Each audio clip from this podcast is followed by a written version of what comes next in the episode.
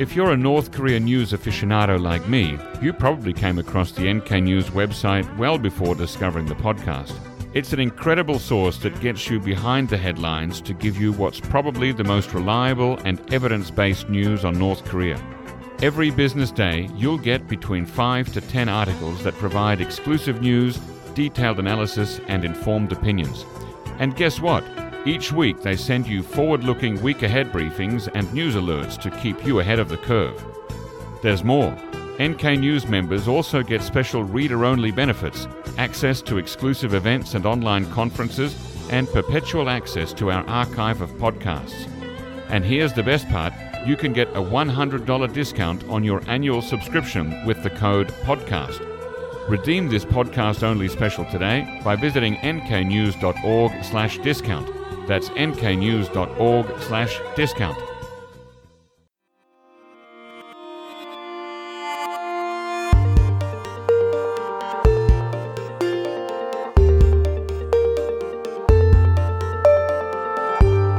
Hello, listeners, and welcome to the NK News podcast. I'm recording this uh, short pre interview on Tuesday, the 29th of August, 2023, doing it via Zoom. And we have on the show one of my excellent colleagues from NK News and NK Pro, Colin Zwirko. Colin, welcome up back on the show. Hey, how's it going? Colin, how was your um, civil defense drill last week? Yeah, that was a bit underwhelming. Uh, yeah. Yeah, it didn't seem like many people out here were paying too much attention to it, but uh, you know, at least personally, I feel prepared. I live in a building that is a uh, mixed use uh, residential and commercial building, and I went down to the management office before the drill on the same day. So let's say maybe around 10, a- 11 a.m. in the morning. And I asked the management office people, where is our nearest shelter? And they looked at themselves and looked at me with confusion, and nobody knew and nobody thought to ask. Yeah, I think it was the same around here. The the doors in our building were locked except for the re- revolving door, and I asked the uh, the first floor attendant Yeah. guy, and he said, uh, "Yeah, they're they're locked because it's raining. We don't want the floor to get slippery." So that Ah. was that was fun. And there's a building next door to where I live, which is an office building, which uh, is, according to Kakao Maps, listed as a uh, civil defense drill depisor or uh, place of evacuation or, or shelter. And I went to the uh, the first floor. Uh, this is after the drill, and I asked, "Did you have people coming here to use the shelter?" And he said, "Oh no, this shelter is only for people who work in the building. yeah, We don't yeah. The let outsiders in. And I said, but it's listed on Kakao Maps. And he said, well, I guess in in case of an actual emergency, people might be able to come in, but uh, normally we don't. So yeah, I saw a lot of ignorance, a lot of confusion, a lot of complacency. Yeah, a lot of the the I got that sentiment too. That well, Oh. this isn't an actual emergency, so we're not really going to change anything. Right. Yeah. Um, But you know, Yeah. I, I don't think the risk is too high for nuclear war. But maybe that's just me. Maybe. Yeah. Exactly. Uh, now, in the last week, we had another satellite launch by North Korea, another failure. What happened?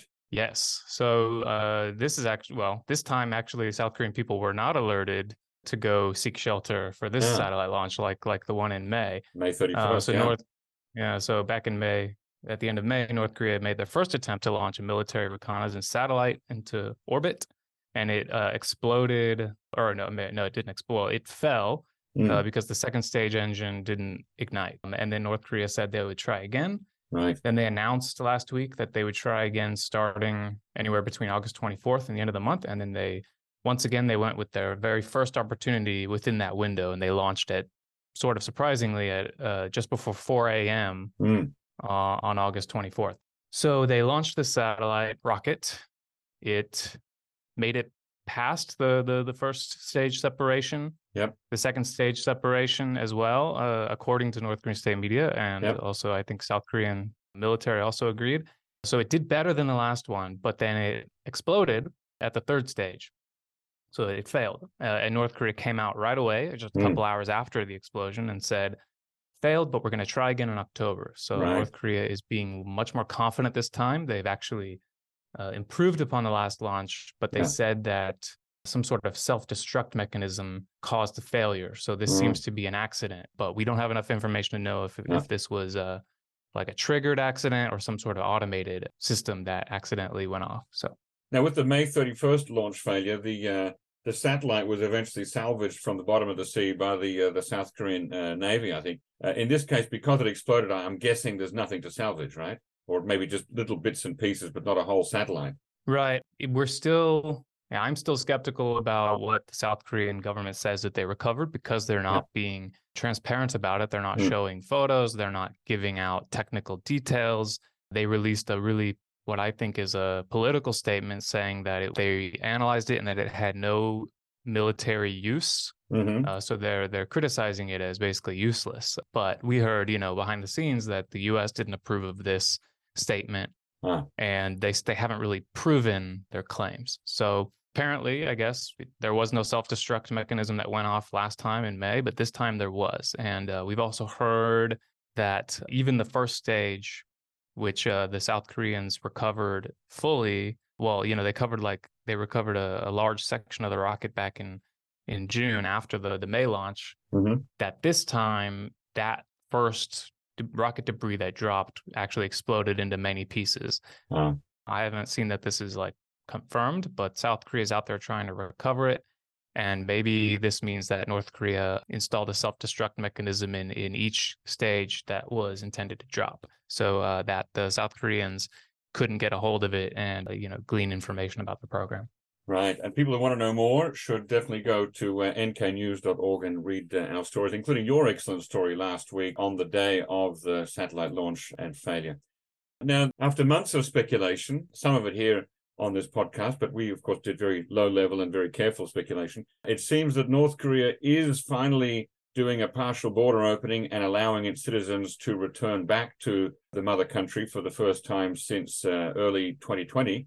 And that's been reported in the Rodong Sinmun. Uh, tell us a bit more about that, Colin. Yeah, so this was two days ago on Sunday. This is significant because North Korea is actually telling its uh, the, the, the domestic population that mm. the the borders are opening to North Koreans. So right. you know, back in July, uh, we had the first foreign delegation visits going to North Korea in the form of uh, Russians and Chinese, a Russian military delegation and a Chinese political delegation at a high level. Many people, you know, dozens of people came into the country the North Korean population saw this and they would have thought, okay, mm. well, what about, you know, I mean, these these are people with relative influence, relatively middle class type yeah. people in North Korea would have been thinking, well, you know, my family member who's a diplomat has been stuck abroad for three years, not yeah. allowed to come home because North Korea closed the borders in January 2020 because of the the pandemic. And maybe they were thinking, well, this isn't fair. What's up with this? And mm. uh, the the Russians and the Chinese didn't have to go through any quarantine.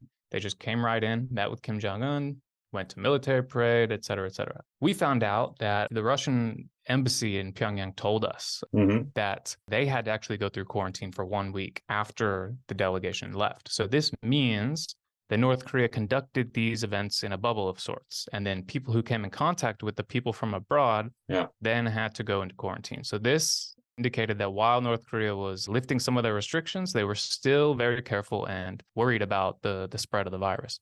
So now North Korea on Sunday announced in the Rodong Sinmun, the domestic top newspaper, that people are coming home. North Koreans are allowed to come home. They use the word allowed, but they will have to go through a seven day quarantine. So this mm-hmm. tells us that they're still, this is still one of the hot, most restrictive COVID policies in the world, let alone, you know, one of the most restrictive countries in the world. Let's not mm-hmm. forget that North Koreans are not allowed to travel around the world freely. They're not allowed to leave their country for political reasons. They've increased border security in the last few years. It's basically a, a prison nation. But the people are going to start coming home, and we've heard that it's going to be gradual. So Yonhap reported Monday night that 300 North Koreans went into the country over the land border in the Northwest. And they're going to continue to come in they're going to quarantine but there's no indication yet that like, tourists are going to start coming in oh yeah or or, or diplomats. more diplomats yeah. more yeah rotations for foreign representatives in pyongyang wow okay and what else have you been looking at in the last few days yeah, so this morning, right now it's Tuesday. Uh, this morning, uh, news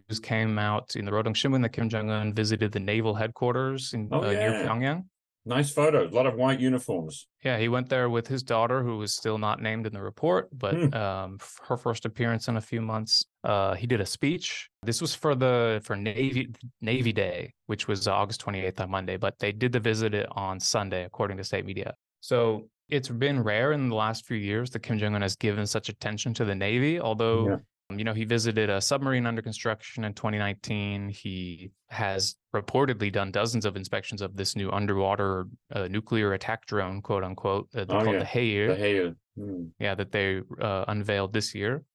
Um, and he's done a couple of submarine launched ballistic missile tests uh, in the last few years. But otherwise, he just last week he did his first surface ship, like a war first inspection of a warship in mm-hmm. over four years, almost five years, I think. And so he's giving more attention to the Navy these days. His his Navy commander Kim Myong Sik has been in the role for I think a decade. You know he he's got a lot of confidence in the navy but it seems like he's just now kind of starting to give more attention and he's promising that they're going to get their nuclear weapons deployed soon. He says in the future you're going to be a prime part of our nuclear deterrent. So um, I, I think we should expect maybe some more uh, naval weapons reveals in the coming months yeah but otherwise this is all just centered around this holiday of the navy day Right. I, I see this uh, story that you've published just this morning titled Kim Jong un promises nuclear weapon deployment to Navy in visit to HQ. So that's definitely a story that people should go and read. What are the options in terms of nuclear weapons deployment to the Navy? Obviously, the submarines, but is there anything else that, uh, or uh, ship to air uh, launched missiles or things like that? So last week he uh, inspected a warship that's been under construction for over a decade, but oh. was there's it's called the Amnok class. That's the unofficial name. Uh, it doesn't really have an official name in state media that they offered, mm-hmm. but it's supposed to have stealth capabilities. Uh, people are experts are skeptical of some of its capabilities. It does not have an anti-air capability that could threaten U.S. reconnaissance planes, for hmm. example, mm. uh, coming after North Korea and media threatened to shoot down U.S. reconnaissance planes a, a few times in the last couple months. But this ship demonstrated a cruise missile launch during Kim's inspection uh, this month, so on the East Coast. And this is a cruise missile that North Korea says is nuclear capable. They haven't really demonstrated this miniaturized nuclear warhead capability yet, but experts can also just assume that it's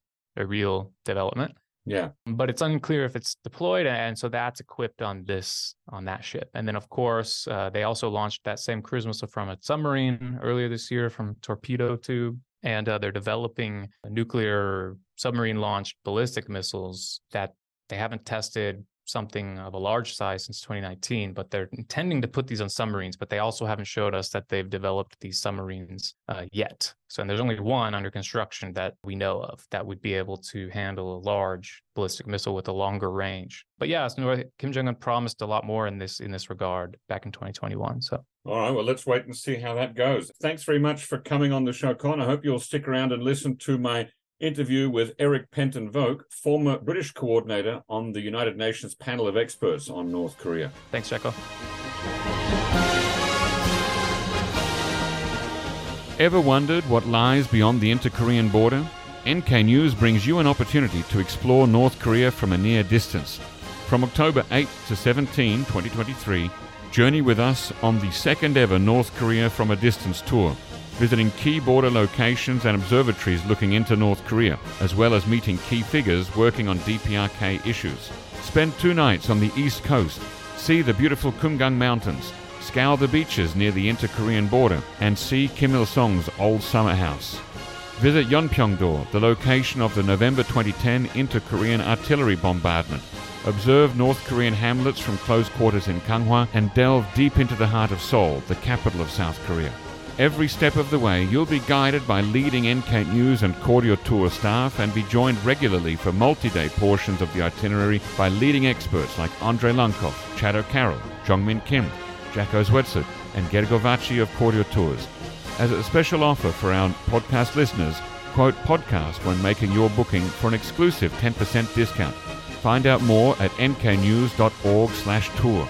Once again, that's nknews.org slash tour and use the, the code podcast when booking. Let's journey into the unknown together.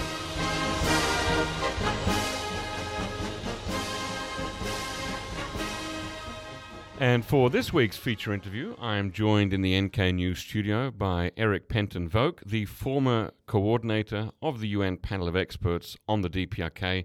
He left in April of this year to talk about the future of UN sanctions monitoring and implementation, and of course, how the panel of experts works. So, thanks for joining me on the show, Eric. Jacco, uh, hello. Thanks uh, very much. It's a great pleasure to be here. How long were you working in the UN panel of experts on the DPRK sanctions? So I was there for, for two years. Experts have a contract of one year Uh-huh. um, and have to renew that contract if they want to stay, and their performance is okay, up to a maximum of five years. Okay, so there is a sunset clause, and five is the max. Five is the max, Right. yes. And you left after two, and we'll probably find out why as we go throughout the chat. Uh, what kind of career path prepared you for that task? I mean, can anyone, can I apply to be uh, the coordinator of the UN panel of experts? I, I'm sure the UN would welcome your application, Jacco. You have Ah. a great expertise in North Korea, and uh, you seem a, a, a nice chap. Uh, I, I fear, however, you wouldn't get the job. Does one have to be a diplomat or No, no, you don't have to be a diplomat. Okay. Um, but you do have to you do have to tick a number of boxes to to, Ah. to, to get the job. My own boxes were ticked by a, a long career in the British Foreign Ministry. Okay, and what other, like for other people or from other countries, what other kind of boxes are there that one would have to tick? Fundamentally, you have to have worked on the subject of DPRK and Yep. sanctions enforcement Ah, for okay. uh, at least 10 years. Ah. Um, now, there are a number of ways you can have done that. Yep. Uh, the, the panel has had uh, academics, but mainly they are former government officials and they are from some very specific countries. Yes, I, I've written down some notes here. So I understand that the uh, the panel composition is uh, the members of the P5, the five permanent members of the Nas- uh, United Nations Security Council. So we're talking uh, the United States, Russia, China, France, and Great Britain. So that's the P5. Plus, there's also on the, the panel of experts, there's Japan is represented, the Republic of Korea, and another country. Is that that other country currently Singapore? Is that a rotational thing on a year by year basis, or how does that work? So, yes, you're absolutely right. When, when the panel was first created, there were seven experts on it, and they were the representatives, so to speak, of the P5 plus Japan and Korea. Right. And then it was extended a couple of years later to include an eighth. And uh, that particular expert is, is always from another country. Yes, you're right, currently Singapore. And is it, does that change year by year?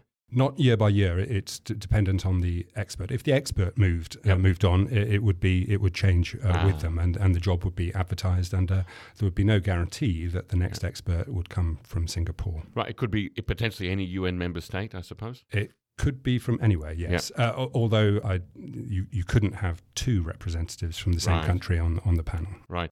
And so were you functioning as both the UK's representative on the panel and the coordinator? So I was uh, an expert. I, I my responsibility was regional uh, security and non-proliferation. Mm-hmm. Uh, and then there's an additional uh, responsibility imposed upon one of the experts uh, to be the coordinator of the panel, and that was me too. I would I would be slightly cautious about saying I was the representative of the UK uh, Right. because that's precisely what experts are not um, Ah, okay, so- employed to do. In theory, so, well, in theory, it, it, it's actually supposed to be an independent body with people drawn from P5 countries, but not actually representing those countries' interests and not sent from the permanent mission to the United Nations of those five countries, of all, all those countries. Am I correct? ex- exactly right. Uh, uh, I mean, the, the the national membership of the panel is Yeah. consistent, but the panel is specifically employed to be impartial and independent.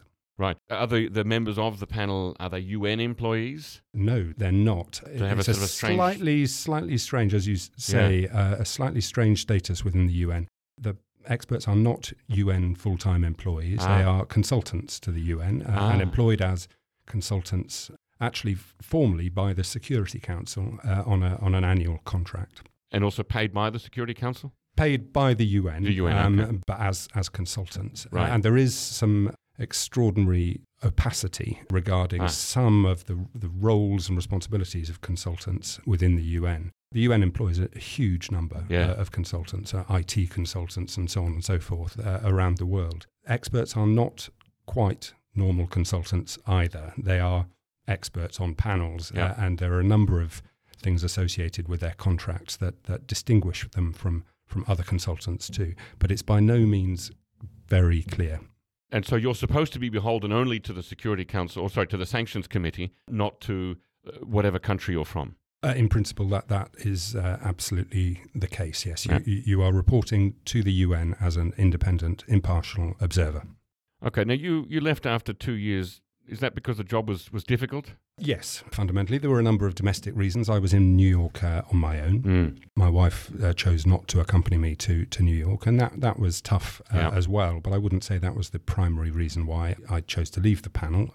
I simply didn't like it very much. Uh, Mm. it's a very, very challenging and very frustrating job, and sometimes it's quite a lonely one. And frankly, I'd had enough after a couple of years. Well, then let me switch to a light question. Uh, what song lyric from UK band The Smiths would best describe your work related to the UK? Jacco, that's an extraordinary left field question. Um, but fortunately enough, you were kind enough to, to warn me in advance Yeah, that I you were going to ask me. I did. Uh, full disclosure, listeners, I did, in fact. Uh, this is the only question I told him in advance that I was going to ask him. uh, yes, so, so I, uh, I I love the Smiths, and uh, your question actually caused me to, to fly back to their um, their albums to have a, a, a look to see which lyric best suited uh, my job. And there are so many lyrics uh, by the Smiths that um that that might apply. I mean, any band that can have a song title. What difference does it make? Yeah. Uh, or Heaven knows I'm miserable now. Oh. Or even an album, uh, The World Won't Listen. Uh, Well, please, please let me get what I want.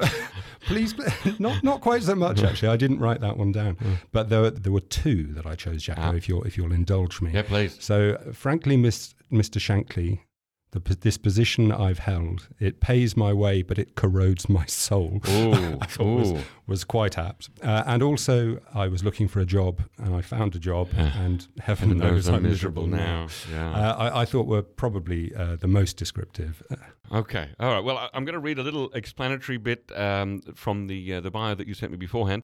The panel is an independent group of eight experts tasked with reporting twice annually to the Security Council on the implementation of UN sanctions on the DPRK. The reports, which are agreed by the consensus of the experts, contain detail of breaches of the sanctions regime and recommendations on how to close the loopholes of the existing regime. Now, could you remind our listeners uh, why there are and continue to be sanctions in place on the DPRK? The UN's sanctions regime on DPRK kicked off quite a long time ago, uh, and I hesitate to say exactly when, um, but it was the but Resolution 1718 in 2007. I, I, I'm no longer an expert, Jacco. so Oh, the I know- first nuclear test was 2006, so I want to say it was probably yeah, the year after that or something. Uh, 1718 was the first sanctions resolution. Uh, it wasn't uh, the one that, that created the panel of experts, which was created with 1874 and 2009.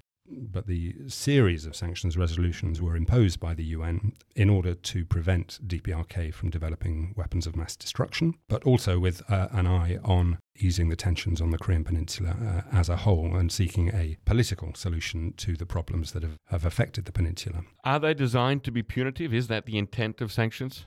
No, no, that is not the intent. Although th- there is an argument that that's what they can appear to be, Mm. uh, and there is an aspect to sanctions which is, is didactic. It teaches other countries that might want to be developing WMD uh, that actually there will be consequences if they do so, uh, contrary to the wishes of the international community. They're, they're not punitive; uh, they're targeted measures, uh, and the UN has learnt a great deal about how to create sanctions that actually achieve its its aims over, over the years.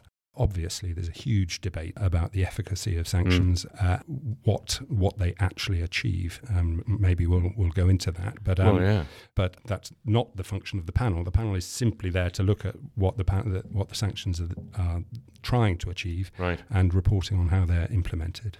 Yeah, so if they were implemented fully and, and effectively by all member states, what do we imagine would be the desired outcomes of the sanctions with regards to DPRK? So the sanctions are only part of the process, and, and that, that is often forgotten. Ah. That there ought to be, and sometimes has been, a political process going on behind the scenes, which is seeking to persuade uh, the, the DPRK leadership to abandon their WMD programs and to come to some sort of uh, political agreement with the ROK government. And how effective? Well, okay, so one of the first things that I remember being sanctioned in the time after the first North Korean nuclear test in 2006 was there was a, probably in 2007, there was a, this ban on the importation of luxury goods. That was the first area that was really comprehensively sanctioned. So they were targeting things like high end alcohol and perfume and cars and, and cigars and things like that.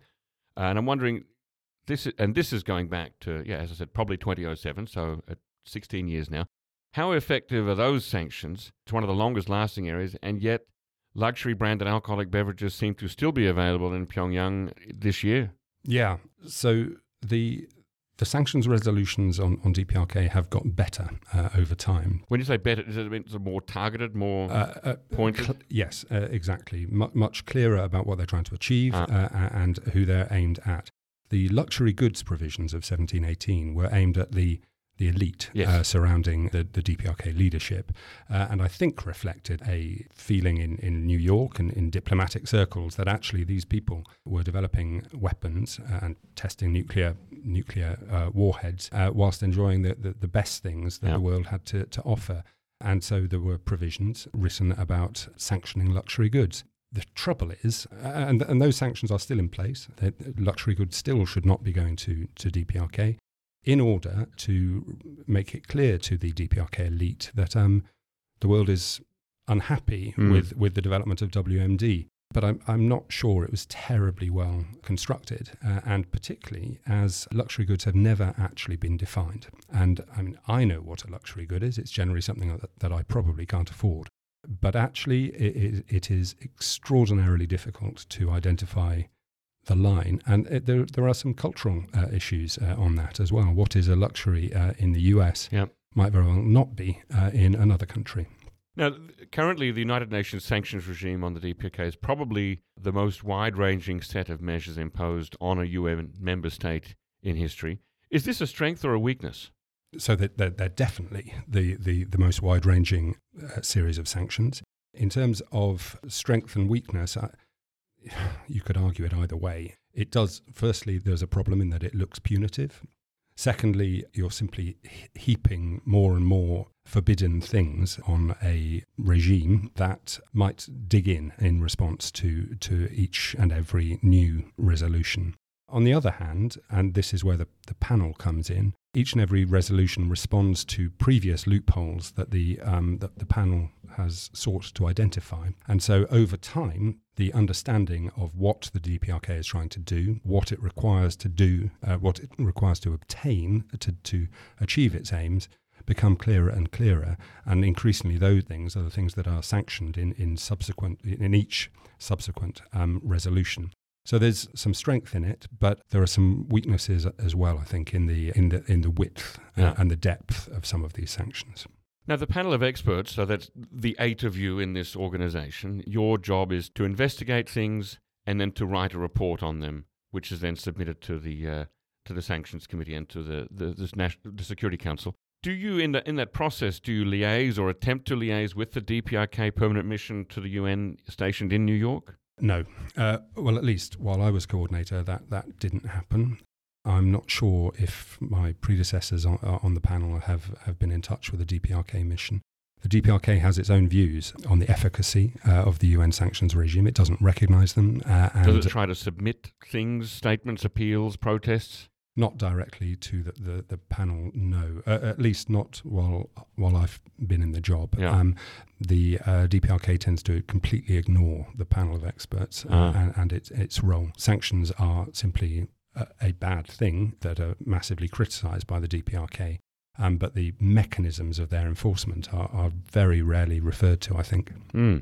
Okay, now you uh, so that the panel of experts releases reports twice a year. That's part of its its mandate, and it often seems like draft reports are leaked well in advance of the actual reports coming out. Can you comment on that? I can comment on it. I, I can't explain it really. The panel's drafting processes are indeed completely confidential, and no one on the panel talks outside of the uh, outside of the, the, the group about its investigations. And that, that's a Uh, months long process, right? the the actual drafting is about a month, maybe Okay. slightly less, but it, but actually when, when the, the panel gets together, either in, in person or, or on Microsoft Teams, Mm-hmm. to draft the report. That that is a confidential process. But the report, as soon as it is completed and agreed by the panel, is then sent off in a draft form uh, to the committee, the 1718 committee, which oversees DPRK sanctions. And the, D, uh, the, the 1718 committee gets the first look at, at the Mm. report. At some stage, the panel uh, report seems to leak, um, uh, and that's a, that's a, pretty predictable. Uh, this is after it's been handed to the 1718 committee. Uh, I- indeed, Ah. uh, indeed. It it has not, uh, at least it hasn't recently. Uh, I can't comment on earlier, but Mm. um, but uh, recently it hasn't leaked until it's got to the committee, and I don't think the the panel report leaks from the panel itself.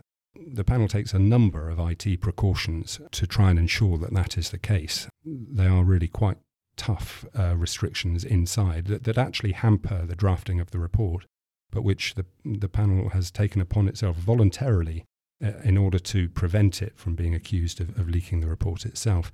But as soon as it's out in the uh, out in the wild, it it does seem to be leaked, and some really don't like that. I, I mean, I, I don't like it either, particularly uh, if the panel uh, or even myself uh, are blamed for that. Mm. And and I was, was asked to explain why on earth it was happening several times. I, I think I can explain why it happens. I think uh, members of the 1718 committee see a report that is by then actually an unclassified report. It- Mhm. it's a, been agreed by the panel and will be published, subject to the agreement of the 1718 committee and the, the Security Council. It will be published uh, as an unclassified document on, on the UN website. Uh, and it won't be changed substantively from when it leaves the panel to, to when it's published. So the content of it is not actually Mm. sensitive or, or will not be sensitive. It's simply a, a it's a procedural thing that the committee likes to to look at it first and be seen to to approve it. But I can see why some members of the committee might want to publicise the the main the main stories contained in the panel's report. That's up to them. It, it's quite annoying, but you can see why it happens. So the the most recent report, which I downloaded from the UN website, I think it came out in February this year, if I'm correct. I think it was published in March. March, actually, sorry. I think it was the sixth or seventh of March. It was actually published, but Ah. it, the panel uh, submitted that. I can't remember the date, but it was at some point at the end of, of January, Mm. maybe the 29th or 30th, uh, I think. And then it will have gone through the committee for a month. Then it will have gone after another pause to the Security Council, and then it has to be edited through a, a long, long process where commas are inserted in Edited the for right form, place. not content, right? That's that's right. The panel's report has a, a very strict word count, Mm. um, uh, and uh, when when we draft it, Yep. uh, we use the initials DPRK Yep. to refer to the country that is sanctioned. Yep. But uh, as a formal UN document, acronyms for countries are not permitted. I did so, not know this. So um, the DPRK has to be expanded to say Ah. the Democratic People's Republic of Korea. Right. Each time we use the, the acronym in the report, which you've actually makes it One quite word to four. Yeah. uh, exactly. It makes it one word to four, um, which actually you, you mentioned DPRK quite a lot in a Yeah. report, and it is quite frustrating. It also makes for very, very clumsy reading. Yes. It is absolutely infuriating to have to, to, to use the full name of the country, but you know the, the UN rules are the Yeah. UN rules, and they they will be followed. So this report uh, contains 81 pages plus many times more that in 95 annexes. So the whole document is 487 pages in total. Who's supposed to read all that in the ideal world? You are Jacco. Everyone's supposed to read it. I didn't get through all the pages. So the the word count, I should explain, applies to the main text Mm. uh, only. The 81 pages. The 81 pages. Uh, the the annexes uh, are have slightly less attention paid to them in terms of editing, Mhm. uh, and uh, sometimes there's uh, that it's not translated, uh, so it's in the original languages. The annexes contain the evidence, or the bulk of the evidence, that the panel has used to come to the conclusions expressed uh, in the main text. And they contain some really interesting detail that um, Mm, a lot of photographs too, listeners. You'll find a lot of uh, satellite imagery, for example, and tables of ship names and stuff. Oh, there's all sorts of good stuff in It's- there. It's really, for the geeks out there. This is you can really geek out over this stuff. So, so that that is where the um, the the actual evidence for our conclusions are, are. The the report, the main report, although it, it is evidence based, our, our our investigations are detailed, but we simply, for, for word count reasons, Yep. simply can't go into the sort of detail that might be required. So, some of the drafting in the main text is actually very, very condensed, uh, and quite complex uh, ideas are expressed in as few words as possible. And it can be can be quite a difficult read, although we do try quite hard to make it uh, accessible to uh, to people who don't look at DPRK sanctions evasion on a daily basis. But fundamentally, uh, it's written for the Security Council uh, to take action, and so we expect uh, UN member states to read the report. Possibly not the annexes. Mm. Um, uh, we would, would, I think, the panel would like to think that uh, we can be trusted to provide evidence for our, our claims Yeah. and be relied upon for the accuracy of those claims. Is it accurate? Uh, How- it- how- do it- you stand behind you know the last report that you uh, that you put out before you left the panel? Uh, it, it is accurate, Jacco. Yes. What level and of some, confidence? some, sometimes, sometimes there are slip-ups. Mhm. Sometimes there are things that are, are misunderstood or actual simple typos. Uh, Mm. the, you know, the names of ships or the names of individuals and things like that.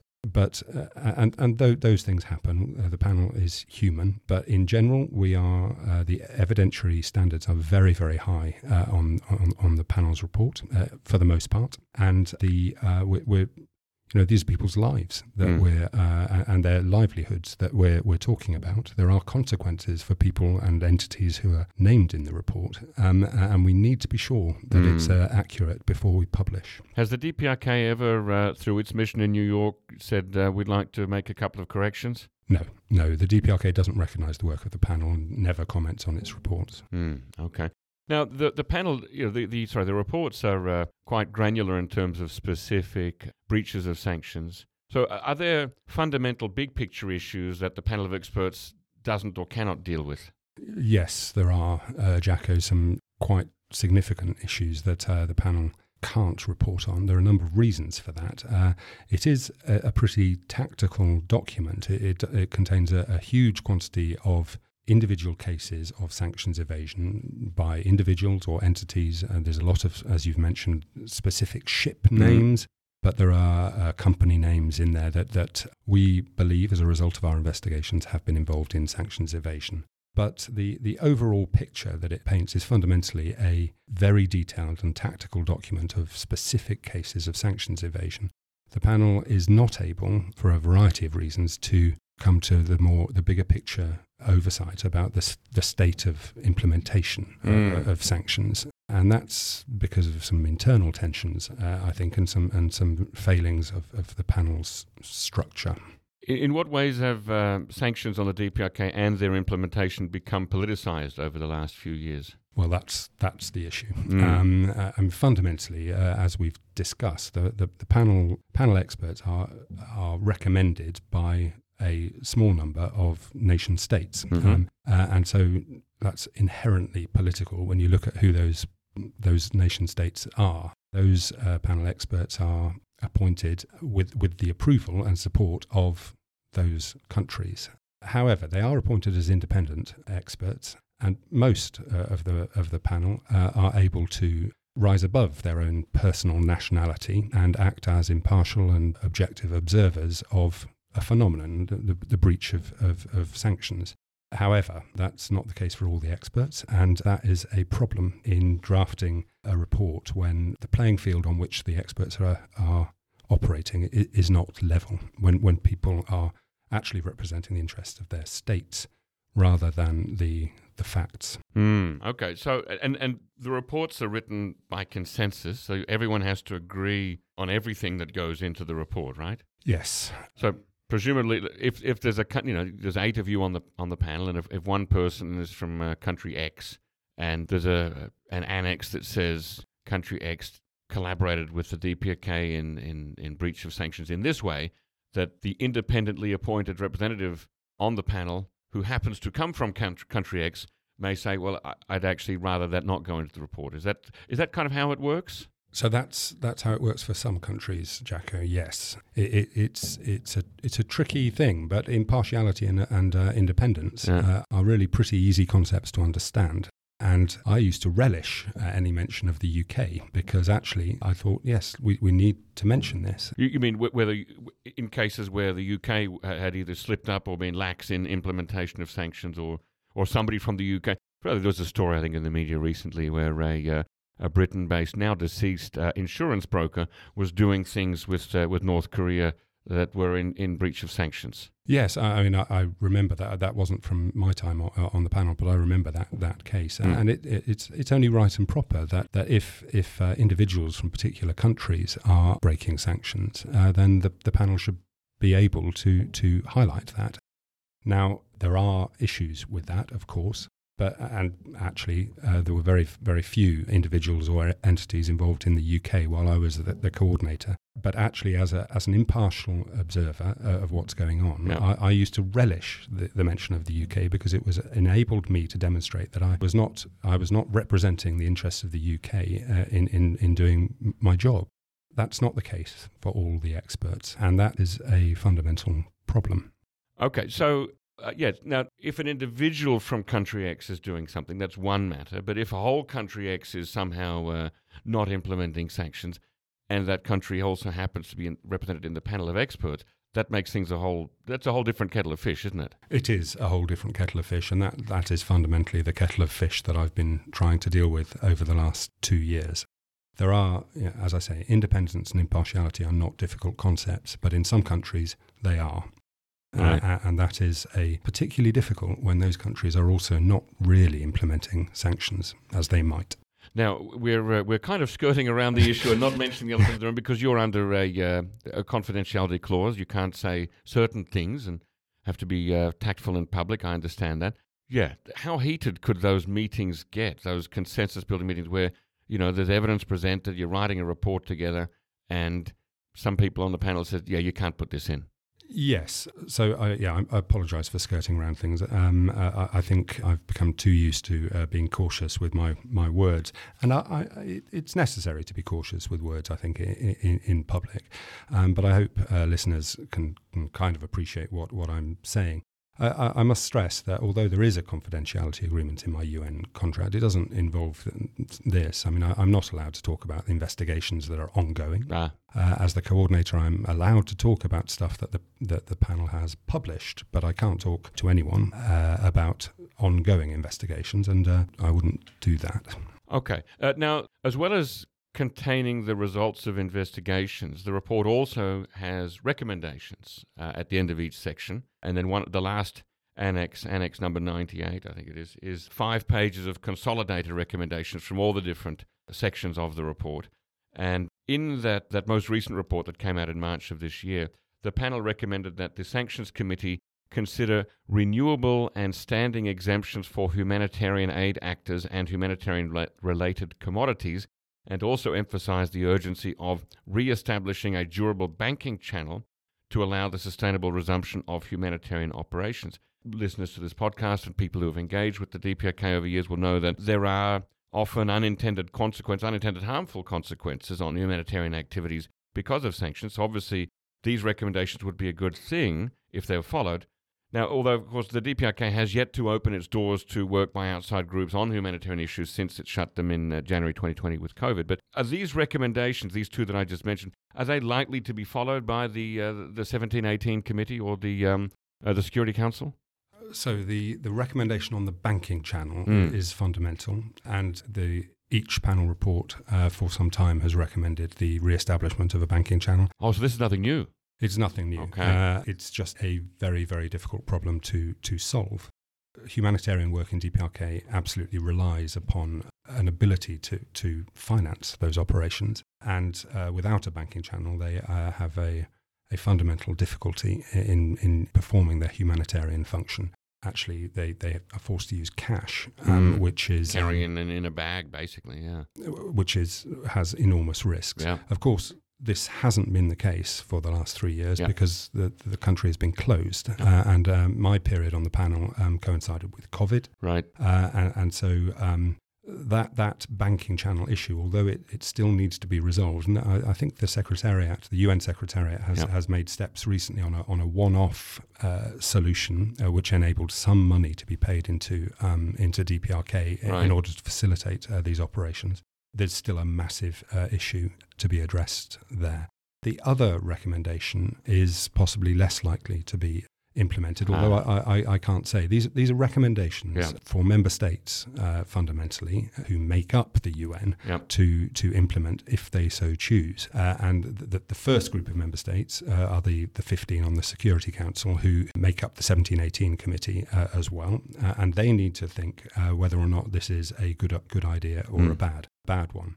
The panel recommends simply that it's considered. Um, we, we don't take a position on whether it's a good idea uh, or not. And I would say that some of that chapter in particular of, of each report is extraordinarily debated uh, mm-hmm. on, on the panel and is actually the cause of, of quite a lot of um, quite visceral argumentation because actually it, it, there seems to some of the panel at least, that there's very little evidence uh, of some of its assertions. It's also an extraordinarily political subject, whereby some member states think one thing uh, and other member states think something completely different. And those those arguments come out in the panel's report when they right. really they really shouldn't. The, the panel's report really should be a technocratic, evidence based report uh, and not uh, an opportunity for political uh, assertion. But I'm afraid there's an it's not an ideal world we live in, Jacco. Yeah.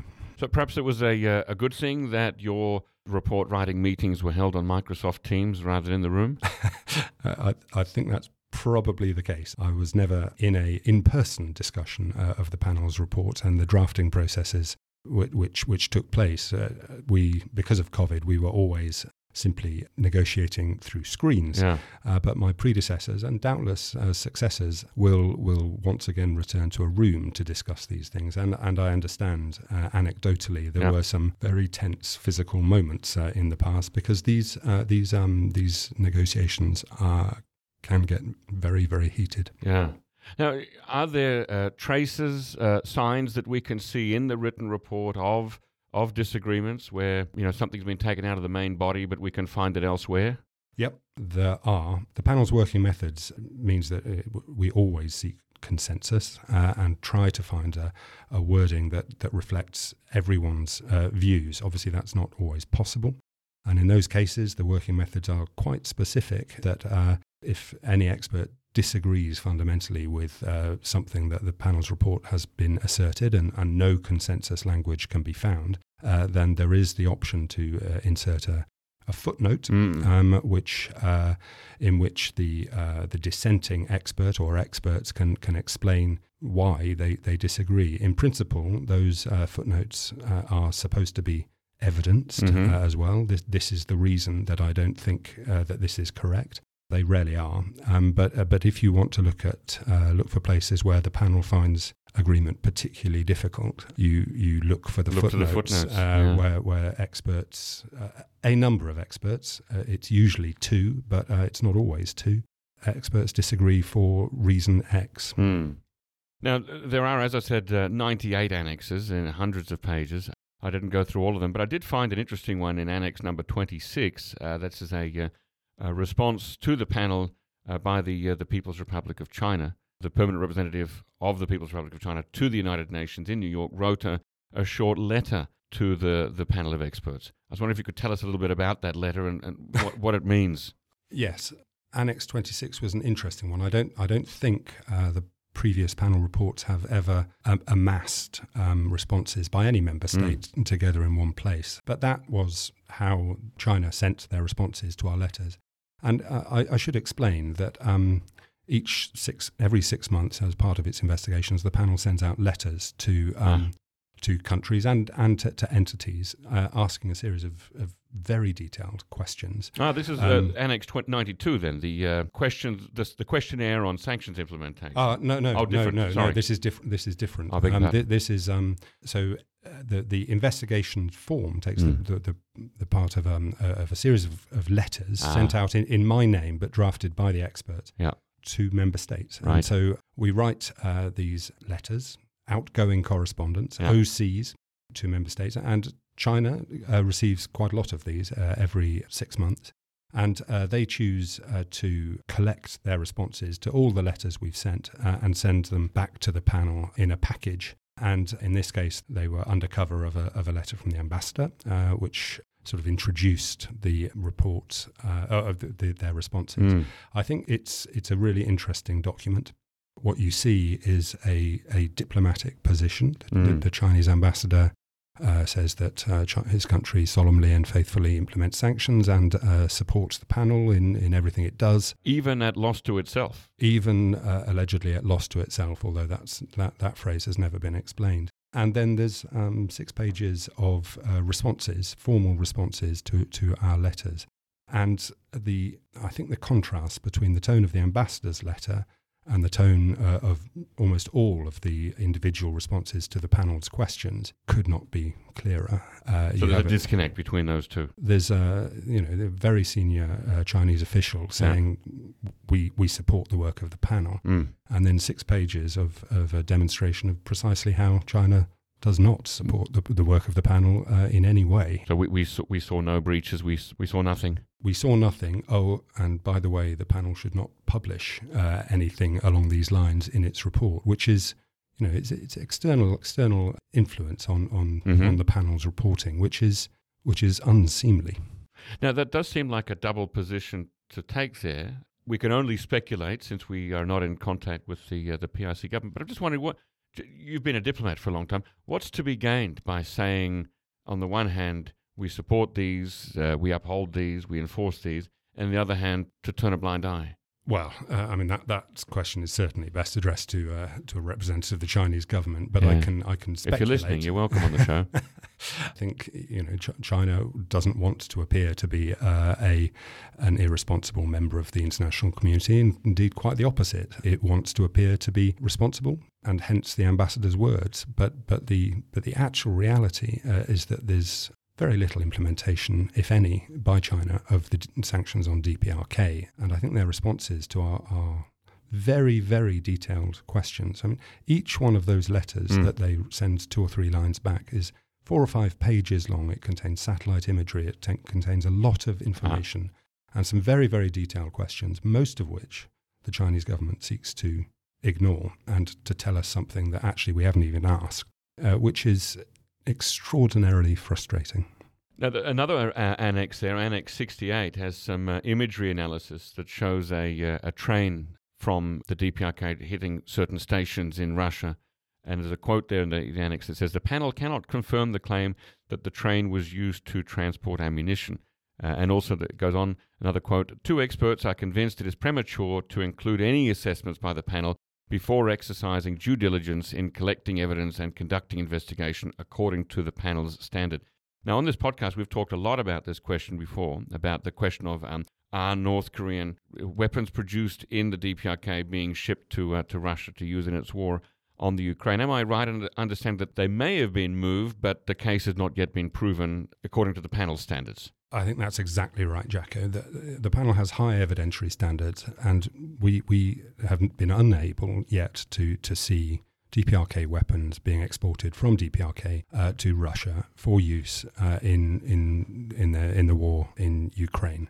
But one member state, the US, uh, has said very explicitly mm. and very publicly that that is the case. And indeed, there was a p- picture in the, uh, I think it was the New York Times, it may have been CNN, uh, of of an empty train now, the, the panel wasn't initially sent that picture, it appeared in the press, but mm. we did ask the US uh, about this story because obviously a, a, breach of the arms embargo, particularly by a member of the, the, the permanent five members of the Security Council, is, is a really significant issue. And the US sent us that photograph. Annex 68, did you say? Uh, yeah. The, the um, uh, we did our own investigation, and actually, um, the, my colleagues are to be really credited with finding that imagery the, the UN provides the uh, panel with uh, some commercial imagery. Mm. And we've become really quite good at using it. But that was particularly difficult to find. But the imagery showed a, a train uh, at one time of day uh, on uh, the Russian side of the border. And then a few hours later, the same train on the DPRK side of the border. It was empty uh, on both sides of the How border. do you know that? Well, you can see it's not carrying it's it's a flatbed truck, a ah. series of flatbed trucks, and there's there's nothing on. Okay, uh, so it's just nothing, the empty it's the, rail car. It's the empty rail car. Okay. Yeah. And some think tanks have been watching that border yep. for some time, and, and they've been able to show uh, satellite imagery with goods coming both ways across yep. across the border. Of course, sending an empty train from Russia to to DPRK is not in itself. Yeah, by itself, a, it's a, not as positive. Is not well. It's it's not a breach of sanctions. Mm. Um, there's nothing in that that actually breaks any of the sanctions resolutions, and so the panel found itself in a slightly difficult position. And the panel needs to operate under the terms of its mandate, and can really only investigate if, if there's a if there's reasonable cause to think that sanctions have been broken. And some would argue that an empty train uh, is, is not a breach of sanctions and so is no business uh, of the panel. Would you would you Uh, be among that some? I don't happen to agree with that. Ah. Uh, and uh, I, I thought that the imagery analysis that was conducted by experts on the panel was significant enough to publish in our in our final uh, report. Although we were absolutely assiduous in noting that we hadn't yet found any evidence that uh, arms were, were transported on that train. right. And uh, indeed, it may be the case that arms were not transported on that train. I don't personally happen to think that's the case. I, I think that actually uh, the US thinks that arms were transported. Um, they probably have some sensitive material. I, Mm. I don't know. I haven't seen it, but um, th- they probably have good reason to think so, and that's the reason why they've published that in the media uh, and provided the information to the panel. But but we couldn't prove that, Mm. and it's it's really important if you are an impartial and observe, independent observer, you say, look, this is interesting, but it's it doesn't prove anything yet. Uh, but it is an interesting fact that that train did go from Russia to the DPRK, and you you have to question what is the purpose of sending an empty train to DPRK. Of course, it could have been used to transport turnips uh, or, or something else. Um, Kohlrabi. kohlrabi as well, uh, or, or, or something that didn't bre- breach sanctions. And uh, if that were the case, Mm. then, then then fair enough. But I think it, it would be it would be the act of a of a responsible UN state to say, actually, that that train was used to carry turnips and not weaponry, and to provide some some evidence for that. Bill of lading, Um, something like that. yeah, I mean Yeah. there must be customs Yeah. customs documents and all, all sorts of things that would be possible to, to find. The issue with this story, though, uh, is is a is a pretty fundamental one for the panel. This is a story about arms from DPRK to Russia, Mm. neither one of which uh, is going to cooperate uh, on this subject uh, with the panel. So we wouldn't ask DPRK uh, if they'd exported arms to Russia. That would make us look silly. We would ask Russia uh, and have asked Mhm. Russia. I, I, I, the, the answer, uh, I'm afraid, I didn't see um, before I left the panel Ah, but uh, I imagine it will be in the next report. But actually, you know, if if Russia is breaking the, the arms embargo, they're, they're unlikely to respond to a letter from Eric Penton Voak saying, "Oh yes, you you caught us red-handed. Well done." I suspect that, that whatever their answer is, it is unlikely to be accurate, uh, and and that is a fundamental issue when the panel is is is asked to investigate things that are actually beyond the reach of a a group of eight people with the best will in the world. Yeah. I mean, how do you find out about that? Yeah. There's an awful lot of information. Uh, open source intelligence is a growing feature uh, and, and is what the what the panel practices. But actually, we're, we're, we're looking at a very, very high bar of evidence that we have to produce. And, and, and uh, open source intelligence is unlikely to produce it uh, in this case. why does the panel have to be uh, to do all its work in New York City? Why couldn't you all be based in, say, Shenyang or Dandong, and, and you know look at things up close from the ground? And that that would be a great response, perhaps, to the uh, the letter from the Chinese mission. Just write back and say, "Thank you for your uh, continued support of the panel of experts. We'd like to, for six months of the year, have our office in Dandong." Jacco, as I say, you're welcome to apply to the panel of experts. I think your your creative thinking would, would be welcome. Uh, actually, the uh, when I spoke to the Chinese mission, they did uh, say they would like a, a visit from the panel to to Beijing, Yeah. and I said there were a number of things that I would personally like to go and look at. But of course, at the time that I was coordinator, China was also closed Right, because of the, COVID, the, yeah. the the COVID pandemic made that very difficult. Mm. I imagine the panel will go to China uh, in, in the future, um, but I'm not quite sure what it will be shown.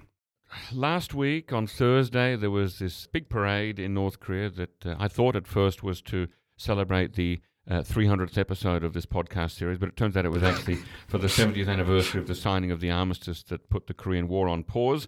A parade that uh, they like to call Victory Day, Victory in the Great Fatherland War of Liberation uh, in the DPRK. And at this parade, there were some senior delegations from both Russia and the People's Republic of China. And at the very end of the parade, almost at the very end, the two uh, chief delegates there, um, Russian Minister of Defense Sergei Shoigu and Chinese Communist Party Politburo member uh, Li Hongzhang, uh, Hongzhong, I think, both applauded the uh, North Korean uh, Hwasong 17 nuclear capable missiles as they were trundling through uh, Kim Il sung Square. After seeing that, I wonder what hope we should have that Russia and China are in fact dedicated to stopping North Korea's nuclear development program and will therefore continue to work in good faith with the POE. I know you've you've left there, you could only speculate, but if you were if you were still sitting there as coordinator, would you at the end of that parade throw up your hands in despair and say, "Well, what are we doing here?" Well, e- even as a, as a former coordinator, uh, on seeing those pictures, I still threw up my hands uh, in despair. I mean, I, I, a picture paints a thousand words, Yeah. and I have to say, the presence of the Russian defense minister at an arms exhibition in Pyongyang was uh, was almost unbelievable. But it, it, it illustrates very, very clearly the, the level of contempt that, that Russia has for, for this particular sanctions regime. I mean, Russia has torn up the UN Charter fundamentally, uh, and so it's perhaps unsurprising that you know, sanctions on a close military partner are ignored. But I must say, I thought the, the contempt shown to the international community by Minister Shoigu's presence was bewildering. Mm. Uh, the, the, the Chinese delegation was slightly less senior, but actually it said pretty much the same thing. Yeah. We, we do not believe uh, in these sanctions, and frankly, we will not implement them. So that does seem to, on the face of it at least, undermine the work of the panel of experts. Well, yes, uh, uh, of course it does. I, I think you know if if you have two permanent members of the UN Security Council not implementing sanctions to which they have both agreed, Mm. that's bad. But what makes it even worse is that you know most of DPRK's trade goes through China. Ninety-five percent Right. uh, of of imports come through China. If China is not implementing sanctions, then actually whatever anyone else does is Mm. really rather beside the point. Mm. Uh, now we're- heading in the home stretch here, so the last couple of questions. Uh, you you left in April this year from your position as coordinator of the panel of experts. Now in 2022 alone, so that's the, the second year that you were there. North Korea, sorry, the DPRK launched at least 73 missiles, uh, declared the irreversible nature of its nuclear status uh, enshrined in the Constitution, uh, bought new ships for its merchant fleet, uh, and continued ship to ship transfers of uh, cargo and coal and oil, uh, and allegedly stole cyber and cryptocurrency assets worth hundreds of millions of dollars. Meanwhile, the humanitarian situation in the country declined. These are not good things. What opportunities do you see for improved future panel of expert cooperation and investigation? What would make things better and what's feasible? So the panel of experts is responsible for exposing loopholes and describing them and, and explaining the methodologies employed. It is fundamentally the responsibility of UN member states to tighten up uh, tho- those things. And, and actually, the thing that would make panel of experts reports better would be if member states uh, actually implemented uh, its, uh, its recommendations. Uh, of course, as we've just discussed, two nations are not uh, disposed to doing that. And so it's quite hard to see how the work of the panel of experts can be realistically improved. Uh, there, there are a number of things that could be uh, done to improve the efficiency uh, and the effectiveness of the panel uh, of experts. They would depend on consensus at the UN, uh, which, as we've seen uh, on DPRK, is, is not possible. In order to make any change in the composition or role or mandate of the panel, everyone would need to agree Yeah. and that seems extremely unlikely to happen. So uh, that there is a, a, a limit to, to, to what uh, to the uh, improvement uh, of the panel's position, uh, and indeed improvement in the implementation uh, of of sanctions. There is one thing I think that should be done, and that is that the, the management of the panel by the UN Secretariat needs to be improved. We all sign the same contract, and yet two experts seem able to constantly ignore the, the terms of that contract uh, with and impunity. no consequences. with impunity, Right. Uh, and, and that is surely not right. so, uh, under the terms of the contract, the UN should be able to uh, uh, i- i- you know, use some disciplinary measures or let them go if necessary. Yeah, uh, uh, of course, it, it's unrealistic to expect experts from Russia and China not to defend their country's interests. That if they did uh, act independently and w- with impartiality, they would be removed by their own countries and replaced by people who, who did do what Moscow and Beijing wanted. Is that the same for other countries? Some people would, you know, I'm, I'm sure there are some uh, anti-imperialists out there who would say, well, you know, I don't imagine that Americans could be uh, independent on such a panel. So I think that there's different things. Uh, I, I, I think it's reasonable to expect that actually that individual experts may not actively seek to undermine the interests of their own country. However, there's a difference between people not actively seeking to Hmm. di- uh, undermine their interests and, and actually defending them. There's a lot of countries mentioned in panel reports. Uh, last time, I think the Ethiopia was the uh, was the, the case in point.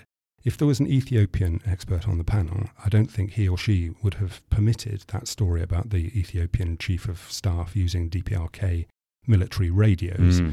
to have appeared. But actually, no one protects the interests of Ethiopia uh, on the panel. However, other experts will defend the interests of their of their countries and, and seek to dilute or, or even remove things that portray their own countries in, in a particularly unfavourable light. And that's two experts in particular. Do these two experts, uh, in writing the report, sometimes try to turn the tables and include stuff that could be embarrassing to uh, the Western allies, so uh, France, the UK, and the US? You know, a bit of reverse finger pointing. You know.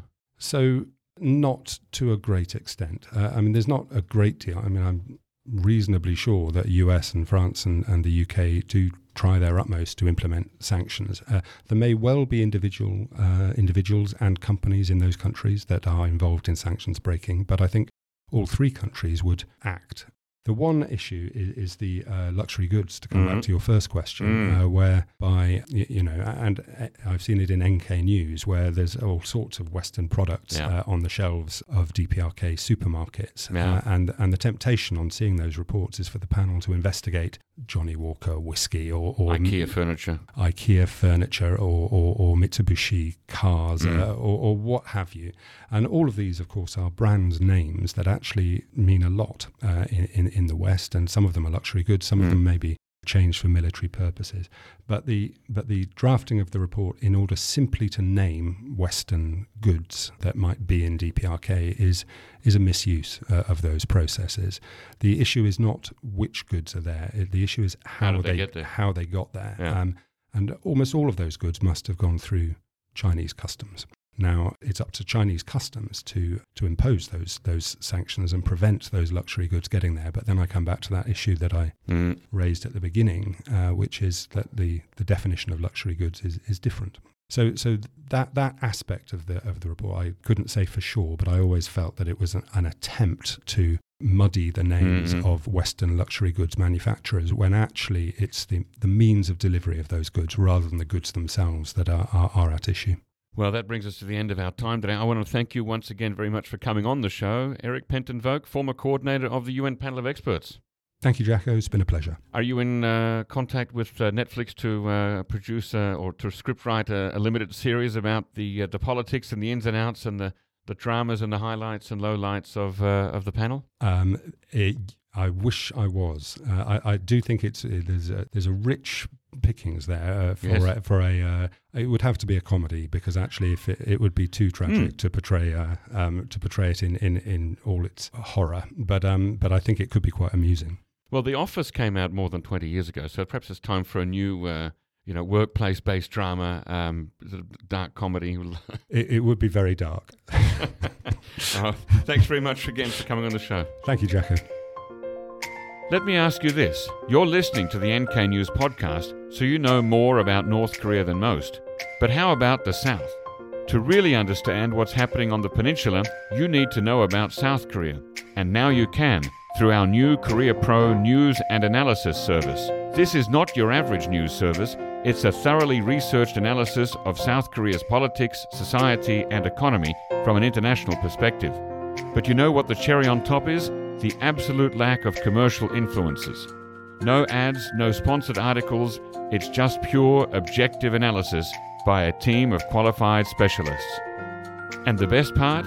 As a listener of this podcast, you get a 25% discount. All you have to do is use the coupon code PODCAST during your sign up. So head over to koreapro.org slash podcast and start your journey with Korea Pro. That's koreapro.org slash podcast.